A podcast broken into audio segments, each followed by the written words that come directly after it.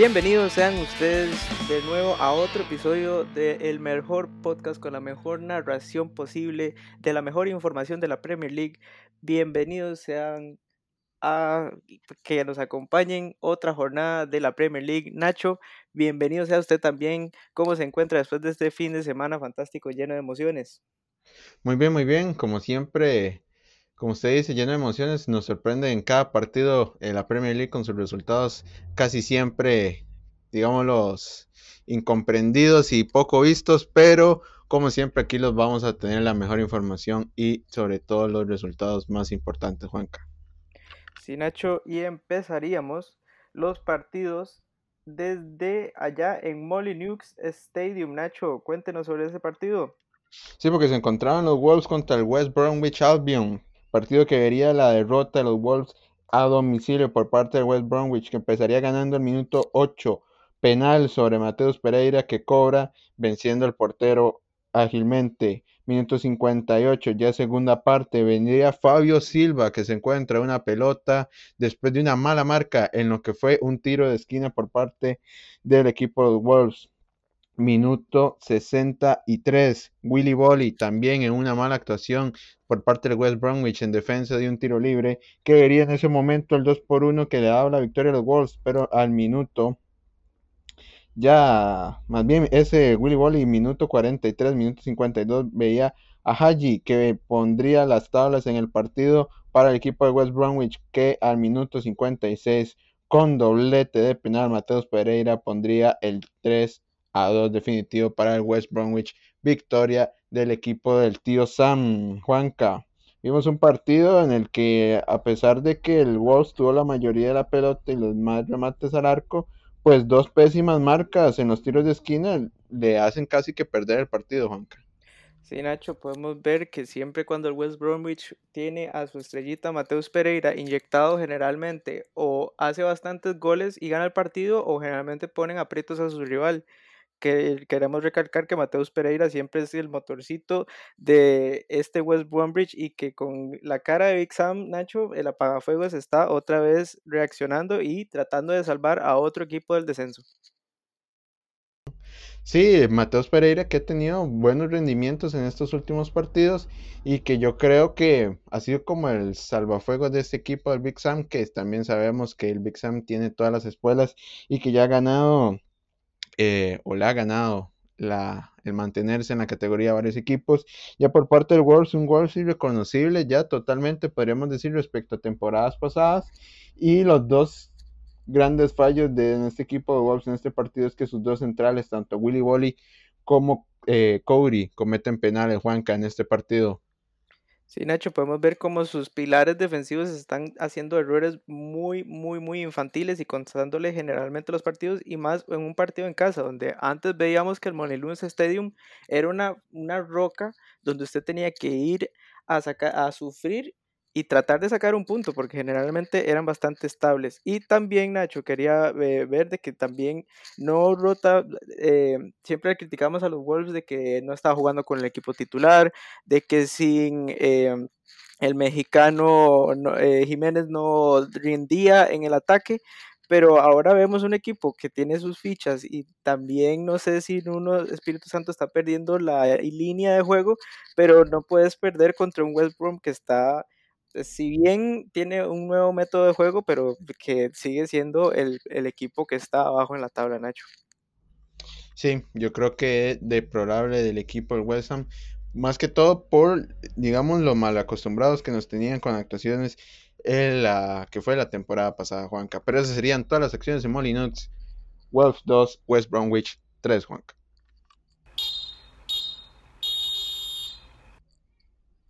Pasaríamos, a las siguientes acciones, perdón, Juanca, en lo que fue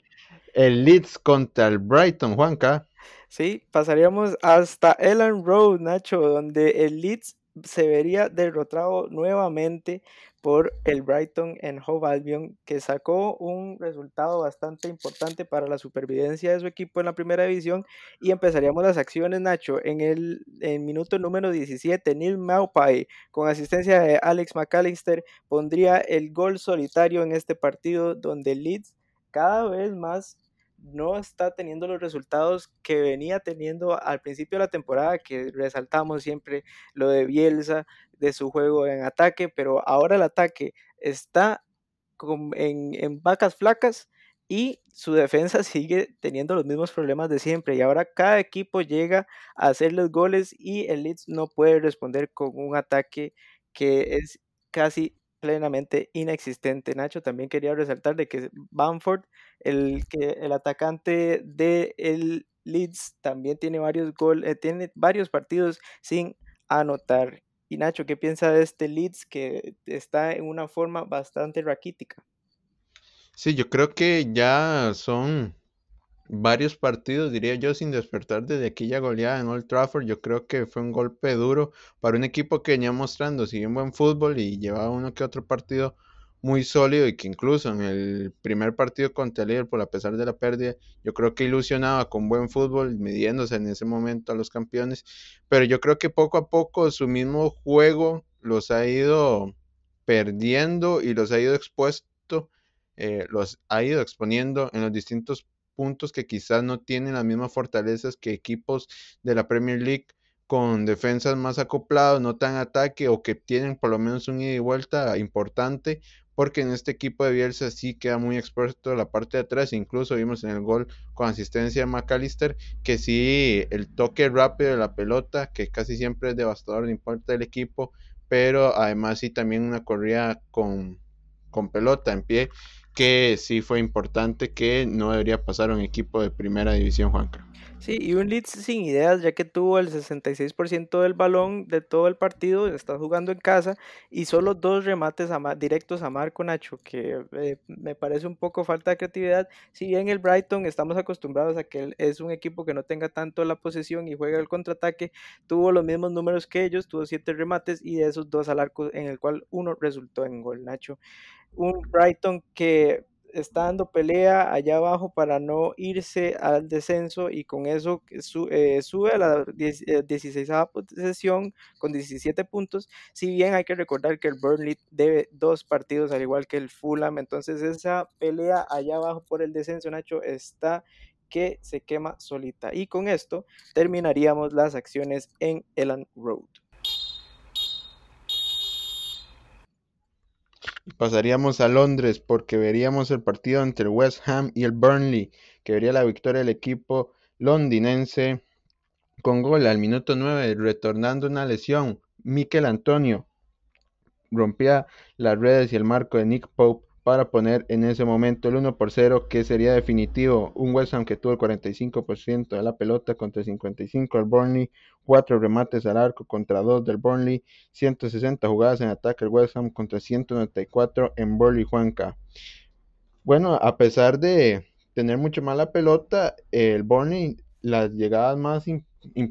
siempre fueron del equipo londinense, un equipo que con David Moyes pareciera haber encontrado una fortaleza y una estabilidad en su once, Juanca. Sí, Nacho, ah, quiero también hacer como una similitud de ese de, David Moyes cuando estaba eh, al mando del Everton en sus años al principio de sus años y que por eso tomó bastante eh, fama de un equipo del Everton en ese entonces que tenía muy buen plantel y se le estaban dando los resultados, quiero darle la similitud más o menos a este equipo del West Ham, ya que encontró un once ideal que inamovible, sus cuatro, sus cuatro defensas como Angelo Bona, Craig Dawson, Vladimir Kufal y Aaron Creswell, la verdad han estado muy bien tanto en defensa como en ataque, ya que sus laterales que son, eh, ¿cómo se llama? Eh, Vladimir Kufal que está dándole bastante apoyo adelante y que su incorporación de Said Bernama, que venía de un equipo de segunda división, y de Tomás Soucek, que para mí sigue siendo uno de los pilares de este West Ham Nacho. Sí, el jugador mediocampista número 28, Thomas Soucek, que ha tenido buenas incorporaciones, incluso parte ya con cinco goles en las 19 apariciones que ha tenido hasta el momento y que ha promediado muy buenas notas en lo que son los reportes de la Premier League, Juanca. Un jugador que es ese de los laboriosos silenciosos que prometen y cumplen a pesar de no tener un gran nombre. Sí, Nacho, y también quería preguntarle sobre Declan Rice, que como estamos en época de transferencias, siempre se está preguntando sobre el, precio de los jugadores y también muchos equipos ingleses están eh, muy interesados, además de por ser inglés y por ser una, una joven promesa. Declan Rice está, eh, West Ham dijo que valía unos 70 millones para deshacerse de él, Nacho. ¿Qué piensas sobre esta joven promesa que siempre estuvo en los radares del del Chelsea, del Manchester United y los equipos ingleses tradicionales. Sí, yo creo que ha tenido muy buena proyección. Yo creo que rompió lo que eran los esquemas en su momento. Yo creo que con solo 20 años hacía casi su debut y ya tenía buen perfil, buen, eh, buen recorrido en las canchas. Pareciese ya tener casi que años jugando y que ahora con 22 años ya se le notan rasgos de experimentado. Eh, yo creo que ha sido un pilar importante no solo en el West Ham, sino que ya vemos incorporaciones importantes en la selección inglesa y que yo creo que encontrando un buen,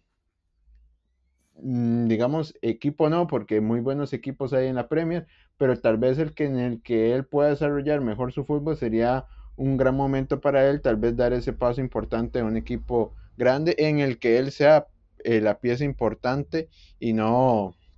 digamos, un refuerzo más. Sí, Nacho, y también podríamos ver del buen momento que está teniendo el West Ham, tanto de visita como en casa, ya que está subiendo hasta la posición número 7 de la tabla, con 32 puntos, y donde estamos en una, en una tabla tan reñida en la parte de arriba, que si bien podríamos ver al West Ham peleando esas posiciones de Champions League. Sí, yo creo que no están tan lejos. Yo creo que si bien ya tienen, digamos, las 19 jornadas completas, yo creo que no, eh, si sus, los que están por encima de él, yo creo que tal vez no les se pueden alejar tanto y yo creo que podrían estar peleando si mantienen esta buena forma, Juanca. Y con esto terminaríamos las acciones del el West Ham contra el Burnley y pasaríamos rápidamente hacia Craven Cottage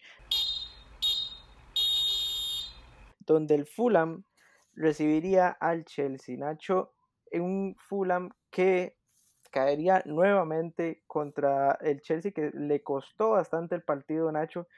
Y las, empezaríamos las acciones de, importantes del partido, donde Anthony Robinson sería expulsado al minuto 44 y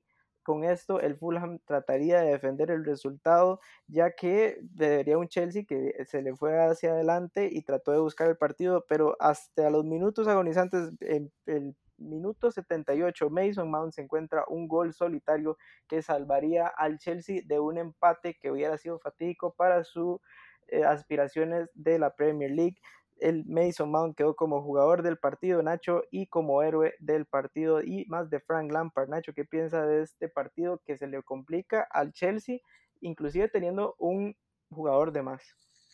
Sí, eh, se le complicó bastante al Chelsea. Incluso yo creo que el Fulham tuvo su oportunidad más clara con Caballero en una mala acción en defensa del equipo del Chelsea que Caballero no logra rematar bien, pero sinceramente este Chelsea no se ve para nada bien a pesar de como hemos repetido muchísimas veces en papel vemos la planilla del Chelsea, impone miedo, yo creo que este equipo el funcionamiento está pésimo, incluso las acciones de cuando entra Timo Werner en acciones finales se comen las acciones eh, facilísimas que yo creo que cualquier jugador profesional debería estar en capacidad de hacerlo y en otro plano, sinceramente, me quito el sombrero ante Mason Mount. Ha sido el único que ha respondido en este equipo del Chelsea con buenas actuaciones, a pesar de ser la víctima en el mercado eh, pasado de transferencias cuando llegaba a Kai Havertz, que incluso se decía que podía salir Mason Mount del Chelsea porque no tendría campo. Bueno, pues Mason Mount es hoy el que tiene el Chelsea por lo menos a flota vida en estos momentos, Juanca. Sí, claro, y, y una eh, eh, llave vital para el equipo de un Chelsea que la verdad está siendo bastante regular con sus presentaciones. Y Nacho, eh, se recuerda que yo le había dicho que el Chelsea dependía mucho de Hakim Ziyech y si bien las lesiones no le han ayudado a encontrar esa regularidad, pero después de que volvió de la lesión no encontramos al mismo Hakim Ziyech de sus primeras presentaciones que daba bastantes asistencias y creatividad en el, en la último cuarto de cancha y ahora, ¿qué piensa que le pasa a este Hakim Ziyech? Si fue por la última lesión que tuvo o tal vez está tratando de encontrar ese nivel, pero que ahora en este momento no lo encuentra. Así bien como Olivier Giroud y Tammy Abraham, que tampoco están respondiendo en su rol de número 9. Nacho, ¿qué piensa de esto? Sí, yo creo que parte de Ziyech es como, como combinación de todo un poco. Tal vez sí llegó en su momento un poco eh, más fit, porque yo creo que en el periodo de transferencias que él estuvo e, en, sí, eh, descanso entre temporada y temporada e incorporación, no estuvo tan marcado, entonces no fue que perdió tanto su nivel. Eh, ya ahora que sí vuelve después de una lesión, tiene que volver a agarrar ritmo y además encuentra un equipo de Chelsea con funcionamiento tan bajo yo creo que sí se le complica más, que, porque generalmente cuando vuelven de lesiones vemos por lo menos que el equipo lo apoya un poquito más en servicios y demás, pero si encuentra un equipo así tan complicado como está ahorita el Chelsea, el brillar otra vez no va a ser tan fácil. Y Giroud, bueno, no solo Giroud, Giroud, Abraham, eh, Werner, ya 14 partidos, un solo gol. Eh, Sijic, bueno, retornando de lesión, no ha tenido tanta incorporación en ataque. Pulisic se ve más o menos frío. Eh, yo creo que es toda la parte ofensiva del Chelsea los grandes problemas, además de los demás que hay, porque el equipo de Lampard pareciera que se está cayendo poquito a poquito pedazos, pero yo creo que es un general de toda la parte ofensiva del Chelsea que se ve endeble. Sí, Nacho, y, y qué peor momento de Frank Lampard empezar a tener problemas, ya que el otro mes vamos a empezar con eh, eh, eh, competencias europeas como es la Champions League y no se le viene fácil, ya que ya esas son instancias finales donde cada partido cuenta y si tenés un mal partido te vacunan y es siempre irreversible tener un mal partido. Y con eso, Nacho, terminaríamos las acciones en Craven Cottage en Londres y pasaríamos al siguiente partido. Sí, pasaremos al siguiente partido porque se encontraban en Leicester contra el Southampton, que vería la victoria del equipo de los Foxes con gol al minuto 37 de James Madison, que ponía en ese momento el 1 por 0 a favor del equipo de Leicester y que en minutos finales 90 más 5 la fichita Harvey Barnes llegaba a su décimo gol en esta temporada y pondría el resultado final para Leicester 2 por 0 ante el equipo de los Saints un equipo de Leicester que tuvo menos la pelota, sin embargo tuvo la mayoría de los remates tanto por fuera como al arco y la mayoría de las corridas en ataque. Juanca, un equipo de Leicester que sigue con paso firme hacia la carrera por los primeros puestos. Sí, Nacho, encontraríamos un Leicester bastante sólido y que eh, Brendan Rodgers para mí está haciendo la del genio táctico, ya que encontró una manera en darle otra vez ese... Em,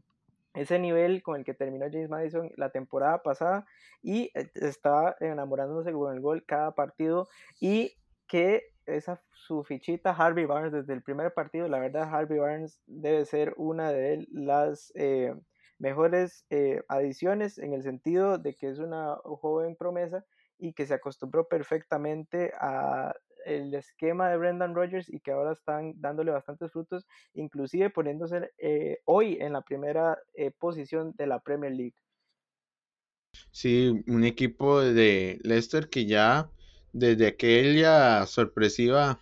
eh, Copa de Premier League que gana en el 2015 ha venido con muy buenas actuaciones y en sí formando un grupo importante de jugadores que en su mayoría son queridos por los equipos grandes de la Premier, Juanca. ¿Sí? Y que también son jóvenes, eh, eh, una, un plantel eh, balanceado entre experiencia y juventud, como lo es Yuri Tillemans, James Madison, después está el experimentado Marco Brighton, Harvey Barnes, que es una joven promesa, y Wilfred Ndidi, que ya tiene su experiencia en, bastantes partidos de la Premier League, como lo vemos también en su defensa, que generalmente el, el la Premier pasada veíamos en central como lo es Kaglar Soyuncu, pero ahora vemos a jóvenes como James Justin, Wesley Fofana y la nueva edición lo es Timothy Castan, que le da una nueva dimensión al equipo y que le da bastante salida a la hora de defender y de atacar. Sí, Juan, que viendo la forma que por ahora mantienen los Fox, de que ahora de último momento vemos que el día de hoy ha ganado el partido contra el Chelsea 2 por 0, un equipo que ha mantenido tan buena forma contra los equipos grandes, ¿diría usted que podría o tiene gran potencial al terminar top 3 y Champions League? La verdad para mí es uno de los contendientes, podemos eliminar al Chelsea de, los favoritos ya que está teniendo un, una, eh, eh, un performance muy malo, pero este Leicester Nacho y Brendan Rodgers que si bien él casi consigue el título con el Liverpool en esa fatídica Cristambul, pero él no es ningún extraño a la hora de mantenerse eh, concentrado en los partidos importantes y que tiene un plantel que le responde contra los equipos grandes, como lo es Jamie Vardy, que es uno de los máximos artilleros y que le gusta y que siempre aparece en los partidos contra el top 6, Nacho. Sí, y con eso terminarían las acciones en King Power Stadium. Leicester 2, Southampton 0. Y con esto pasaríamos hasta el Sheffield United contra el Tottenham. El Sheffield en Bramall Lane recibiendo a un Tottenham que eh, quiere reavivar esas aspiraciones de, eh, ¿cómo se llama? de la Premier League porque ha tenido resultados que le han frenado unos bachecitos por aquí y por allá, pero en este no fue un partido que tuvo que sufrir bastante ya que empezaría perdiendo Nacho no, empezaría ganando al minuto 5 con gol de Serge Aurier, de asistencia de Huminson, tratando de volver a reencontrarse con ese gol y estar entre eso de participando con los goles. Más adelante, al minuto 40, Harry Kane, Nacho, que se está eh, afianzando en, en la parte de la cima de los goleadores y de los máximos artilleros de la Premier League con asistencia de Pierre-Emile Hoilberg y con eso terminaremos las acciones del primer tiempo y pasaríamos hasta el 59 donde el West Ham mostraría un poco de garra con gol de David McGoldrick con asistencias de John Fleck, pero inmediatamente serían apagadas esas aspiraciones con gol de Tanguy en Dombele, con asistencia de Steven Bergwijn, y con eso el Tottenham Hotspur se dejaría unos puntos de visita, unos tres puntos importantes para mantener la pelea, y eso tiene bastante feliz al Special Juan Nacho. ¿Cómo ve a este Tottenham que si bien tiene figuras en el mediocampo que a veces aparecen, a veces no aparecen, de que a veces juega con una línea de 5, de 3, pero en esta también volvemos a encontrar a Sergio que no había tenido tanto tanto, ¿cómo se llama?, reconocimiento en el primer equipo, que se había traído a el hombre de los gols para hacerle competencia, inclusive a, en Don Bele, en las primeras actuaciones, Mourinho dijo que no lo quería y que él le había buscado otro equipo, pero ahora están peleando por esas posiciones en el primer equipo. Nacho, ¿qué piensa de este Tottenham? Sí, yo creo que de algún cierto modo Mourinho siempre encuentra la forma de reencaminar ciertas conductas de los jugadores. Eso sí, el jugador tiene tanto percepción como la calidad, porque yo creo que sí hay que alabarle a Mourinho la capacidad que tiene de, digamos, de cierto modo meterse en la cabeza al jugador y darle esa perspectiva desde manager de cómo está él haciendo las cosas y qué es lo que quiere en sí, porque lo hemos visto que ha potenciado muy grandemente, a mi parecer, lo que es tanto Harry Kane como Song, que no habían sido jugadores malos antes, pero que tal vez no habían mostrado este nivel tan alto que tienen ahora siendo líderes asistidores y líderes goleadores de la Premier League. Entonces yo creo que Redito Mourinho por ser un, e, ese tipo de, entrenador que da esas fortalezas a sus jugadores y que yo creo que ha desempolvado, por cierto modo decir, eh, grandes jugadores que eh, son Tiago Ndombele y Serge Aurier y que también fueron en su momento eh, fichajes costosos para un equipo Spurs que sería un fiasco enorme haber desembolsado tanto dinero y que ahora estén buscando salida. Sí, Nacho, y como dice usted, quería también decirles de que estoy totalmente de acuerdo porque Mourinho es un entrenador que siempre busca el 100% de dedicación con el equipo. Si bien a veces las actitudes no son las, las mejores como para manejar un equipo y que a veces siempre en las terceras temporadas pierde el camerino, pero siempre él busca impulsar al jugador de una manera muy a lo Mourinho, de que él lo jode y lo jode y lo jode, aunque tenga una... y que resalta también las actuaciones buenas como las malas. Si usted tiene un mal, mal partido, él lo recalca en la prensa y le dice, sí, no me gustó, como lo hacía con Luke Shaw, que le decía que estaba gordo, que no corría y que tal vez Luke Shaw no lo tomó como a método de competencia, sino que él se resignó y dijo, sí, sí, soy gordo y soy malo. Y lo podemos ver ahorita con Dele Alli, Nacho. ¿Usted qué piensa de la situación de Dele Alli, que también lo quiere, lo, el, el, mismo jugador está buscando una salida del club que no aguantó la intensidad del método Mourinho? Sí, yo creo que lo de Dele Alli ya es una salida inminente. Yo creo que es cuestión de arreglos económicos por parte del Levi y lo que es el jeque raro del PSG, que una lavadora esa vara.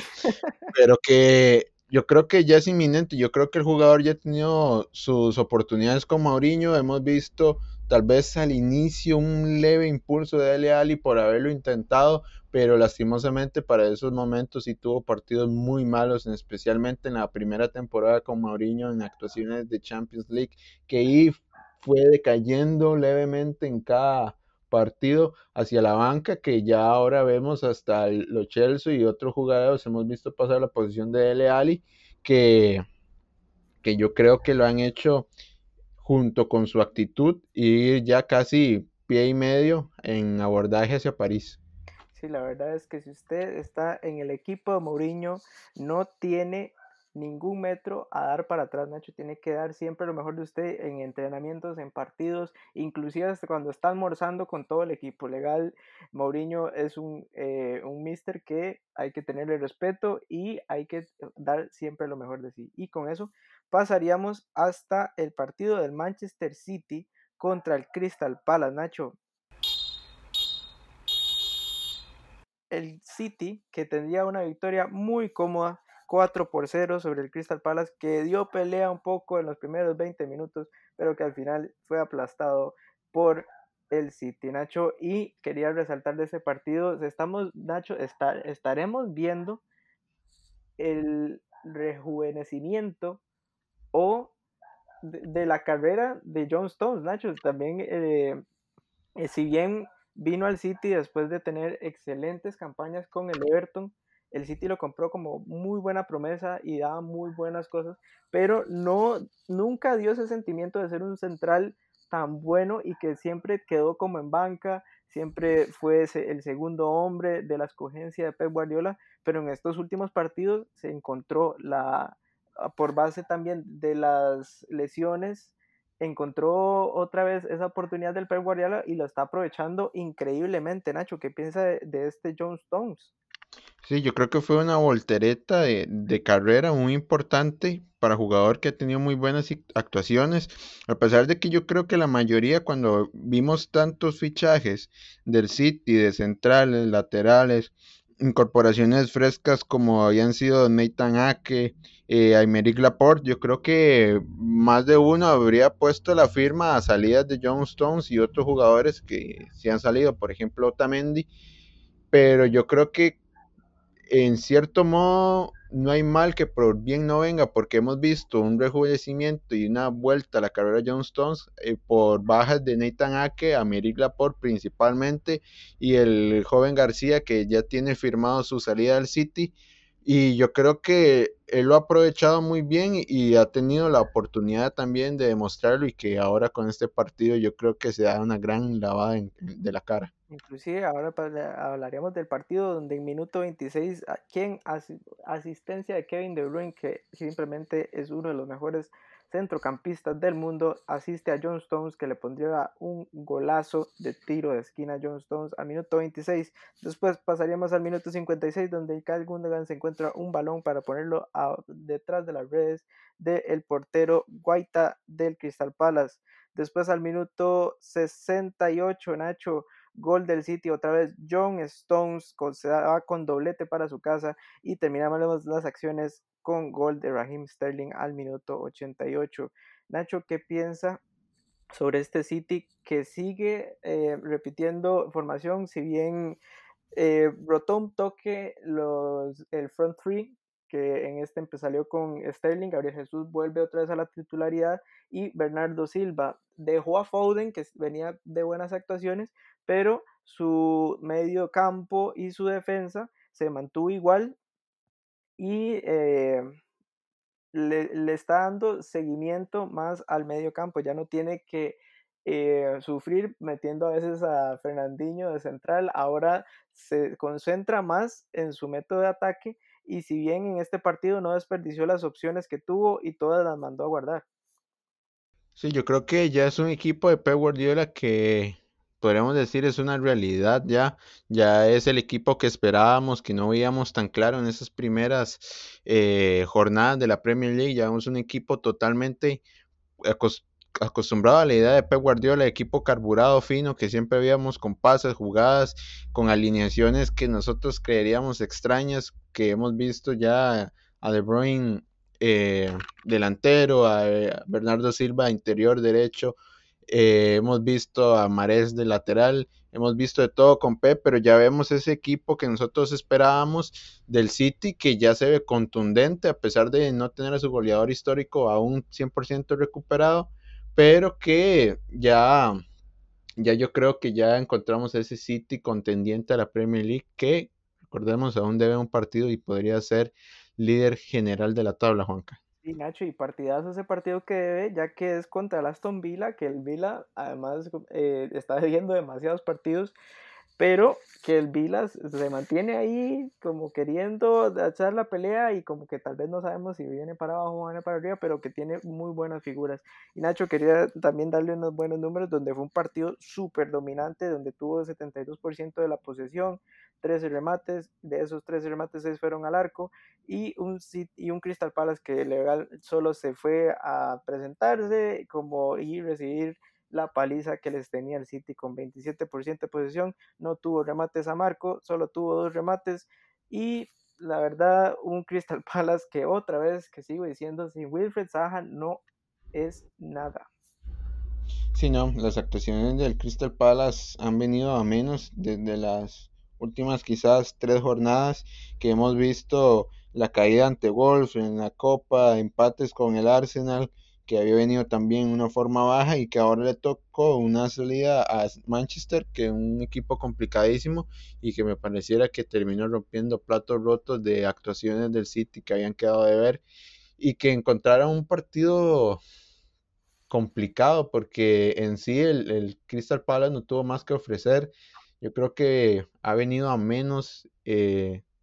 no ha sido ese equipo complicado que jodía a los equipos grandes como lo hubiéramos esperado y que mm, sinceramente va a ser de esos equipos que se salvan la, categoría, pero que están ahí meramente por llenar esa tabla de 19 equipos que comprenden la Premier League. Y con eso terminaríamos las acciones en el Etihad Stadium, Nacho. Sí, y Vamos directamente a Londres, donde el Arsenal se volvió a encontrar contra el Newcastle en esta temporada, pero esta vez por Premier League, que iniciarían las acciones con una actuación de Pierre-Emerick Aubameyang que tendría una pelota frente al arco y de la desaprovechada estrepitosamente botaba la pelota. Sin embargo, el mismo Aubameyang minuto 50 con asistencia de Thomas Partey ponía el 1 por 0 para el equipo Gunner que vería al minuto 60 asistencia de Emil Smithrow a Buyaco Saka, el jovencito que mantiene sus buenas actuaciones y ponía el 2 por 0 al minuto 60. Minuto 77, Cedric Suárez con la asistencia para Pierre-Emerick Aubameyang, el gabonés, volviendo al gol con doblete ante el equipo de Newcastle que no puso mínima resistencia para el equipo Gunner que vería el gane 3 por 0. Juanca, un equipo Gunner que se ve mejor cada vez pareciera con ciertas intermitencias entre partidos, pero que ha encontrado con los jovencitos que nosotros creímos que les estaban poniendo mucha presión, pero son ellos los que orquestan este equipo Gunner. Sí, Nacho, eh, hay, que resaltar lo que produce Emil Smithrow. Nacho, la verdad, eh,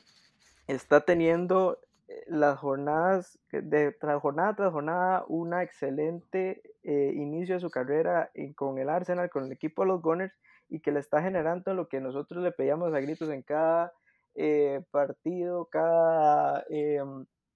cada episodio de nuestro podcast. Decíamos, ocupamos a alguien que genere, Nacho. El Mills Smithrow, la verdad, es un... Em, e, es alguien icónico para el Arsenal y que debería darle más tiempo para que se desarrolle, ya que está teniendo muy buenos partidos. Además, como Kieran Turnick y, eh, y compañía como Bukayo Saka, que en este partido no las falló. Y esa es la idea, Nacho, no fallarlas. Por dicha, el, la, la, ocasión de Peremérica Aubameyang se ve. Eh, se olvida ya que tuvo un doblete, pudo haber tenido un hat-trick porque esa ocasión era de que la bola se besara con las vallas, pero de nada se puede hacer y la verdad este Arsenal debería seguir eh, alimentándose de estos buenos resultados. Sí, esa ocasión de Aubameyang 2004-2005 esa en la empujada facilísimo. Pero sí, el equipo del Arsenal que poco a poco se va alejando de esa situación tan incómoda que había estado muy a pesar de lo que comentábamos nosotros previo a la grabación del podcast, que el Aston Villa se acerca fuerte a esas primeras ocasiones amenazando incluso equipos como Chelsea, ya que el Arsenal con 19 partidos 27 puntos y el Chelsea 19 partidos 29 puntos y encontramos un Aston Villa a tres puntos menos del Chelsea y a un punto menos del Arsenal con tres partidos, cuatro más bien partidos detrás de estos equipos. Juanca, eh, si bien tienen buenos resultados, todavía estos equipos deben mejorar mucho. Sí, claro, el Aston Villa, el Arsenal, el Chelsea, la verdad están enfrascándose en una pelea ahí en mitad de tabla porque están muy cerca de los primeros puestos y se da esa pelea ya que con esos 30 puntos, por lo menos de 32 puntos a los, eh, si no me equivoco, el primero que tiene, el primero de la tabla tiene 38 puntos, ya con 30 puntos usted ya está casi metido en esas posiciones de Europa League y de Champions League y que eh, Arteta está tratando de darle vuelta a un mal comienzo, como lo hizo Ole Gunnar que también estaban teniendo eh, inicios de temporada terribles, que no sabíamos qué rumbo iban a tener, y que encontraron en, a base de sus jovencitos y a base de sus cambios tácticos un, eh, una mejoría en su juego y que ahora no se ve como una presa fácil, Nacho. Y también había, hay que decirlo que Mesut Özil dejó de ser jugador del Arsenal y su destino fue el Fenerbahce, Nacho, que nosotros nunca se le dio la oportunidad a Mesut Özil de terminar una carrera tan importante y que era un ícono de la nación Gunner y que no se le dio para mí una despedida correcta, no, nunca pudo defender esos colores en esas últimas instancias. ¿Usted qué piensa de esta salida, Nacho? Sí, yo creo que se trató a un ícono tanto de grandes como chicos